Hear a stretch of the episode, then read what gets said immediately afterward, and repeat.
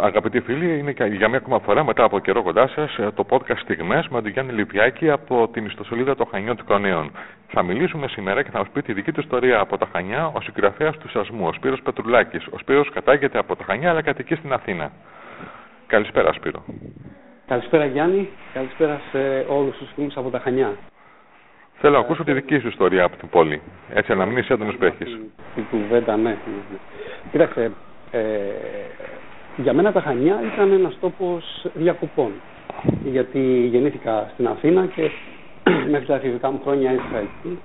Ωστόσο, όλες οι αναμνήσεις που έχω είναι θετικές. Δεν έχω κάτι αρνητικό.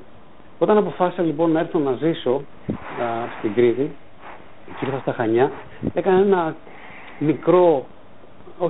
τεράστιο ίσως όνειρο, πραγματικότητα. Και έτσι άρχισα να μπαίνω σε αυτή τη ζωή της πόλης, μέσα στην κοινωνία, με τους ανθρώπους, να γνωρίζω τα χωριά, να γνωρίζω ανθρώπους που τους έβλεπα περισσότερο στις διακοπές. Άρχισα τότε, δηλαδή συνειδητοποίησα, μετά τα 18 μου, μετά τα 20 μου, συνειδητοποίησα πόσο κριτικός είμαι και πόσο κριτικός αισθανόμουν. Λοιπόν, έχω άπειρες στιγμές μέσα μου και τις φυλάω. Είναι τα καλύτερά μου οι στιγμές.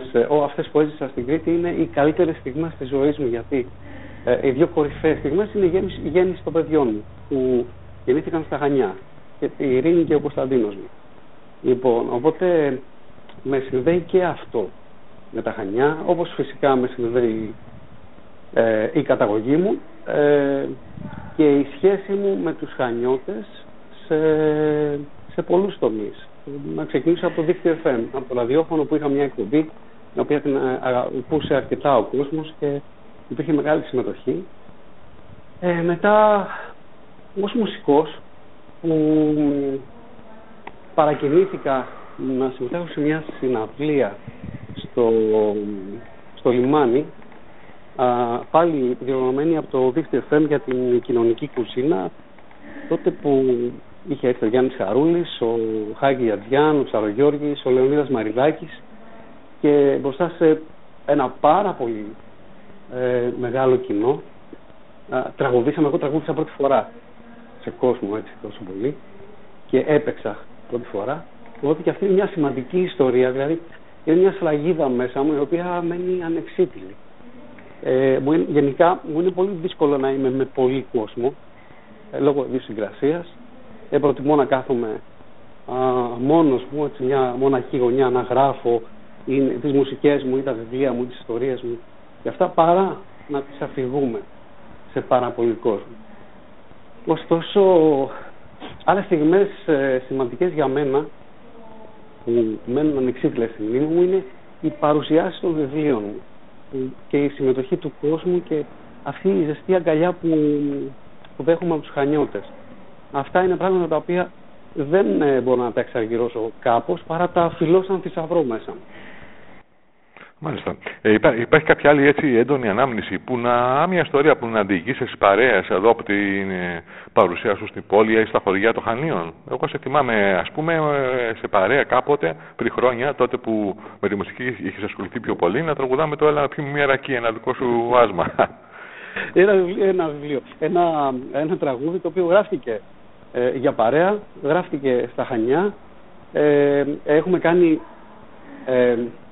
ατελείωτες παρέες και στα χωριά και σε σπίτια και σε αυλές με τις μουσικές και τα τραγούδια και τις μαντινάδες. Οπότε αυτά είναι ιστορίες οι οποίες, ξέρεις, χαράζουν και τη ρότα σου σαν άνθρωπο. Δηλαδή σε αλλάζουν, σε φτιάχνουν ή ακόμα και σε χαλάνε κάποιες φορές.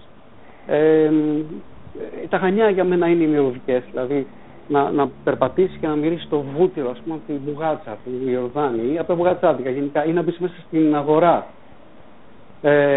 ένα πρωί. Δηλαδή, αυτό που έχω σαν ιστορία και μου αρέσει να λέω, ότι όταν φτάνω με το καράβι στα Χανιά πρωί-πρωί, το πρώτο πράγμα που κάνω είναι να περάσω μέσα από την αγορά, να πάω στο εστιατόριο να φάω κάτι το οποίο τέτοια ώρα αποκλείται να το έτρωγα αλλού. Κυλιδάκια ή σουτζουκάκια.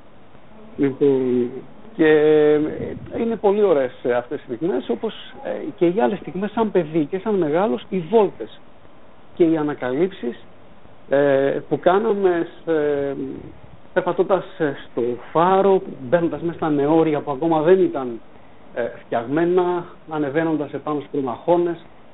Όλες αυτές τις στιγμές δημιουργούν μέσα μου μια τεράστια αποθήκη, την οποία αποθήκης συναισθημάτων και εικόνων, την οποία καταφεύγω κάθε φορά που νιώθω ότι χρειάζεται να είμαι εκεί, χρειάζεται να είμαι στα Χανιά. Χρειάζεται να είμαι εκεί δίπλα στην αδελφή μου, δίπλα στον γαμπρό μου, δίπλα σε εσάς, στους φίλους μου. Και συνηθίζω να λέω ότι τα Χανιά είναι ένας τεράστιος μαγνήτης, ο οποίος με τραβάει πάντα κοντά τους. Τι και αν ζω τα τελευταία 10 χρόνια στην Αθήνα, πιστεύω ότι κάποια στιγμή θα επιστρέψω. Ευχαριστώ πάρα πολύ, Σπύρο. Να είσαι καλά. Να είσαι καλά και εσύ, Γιάννη.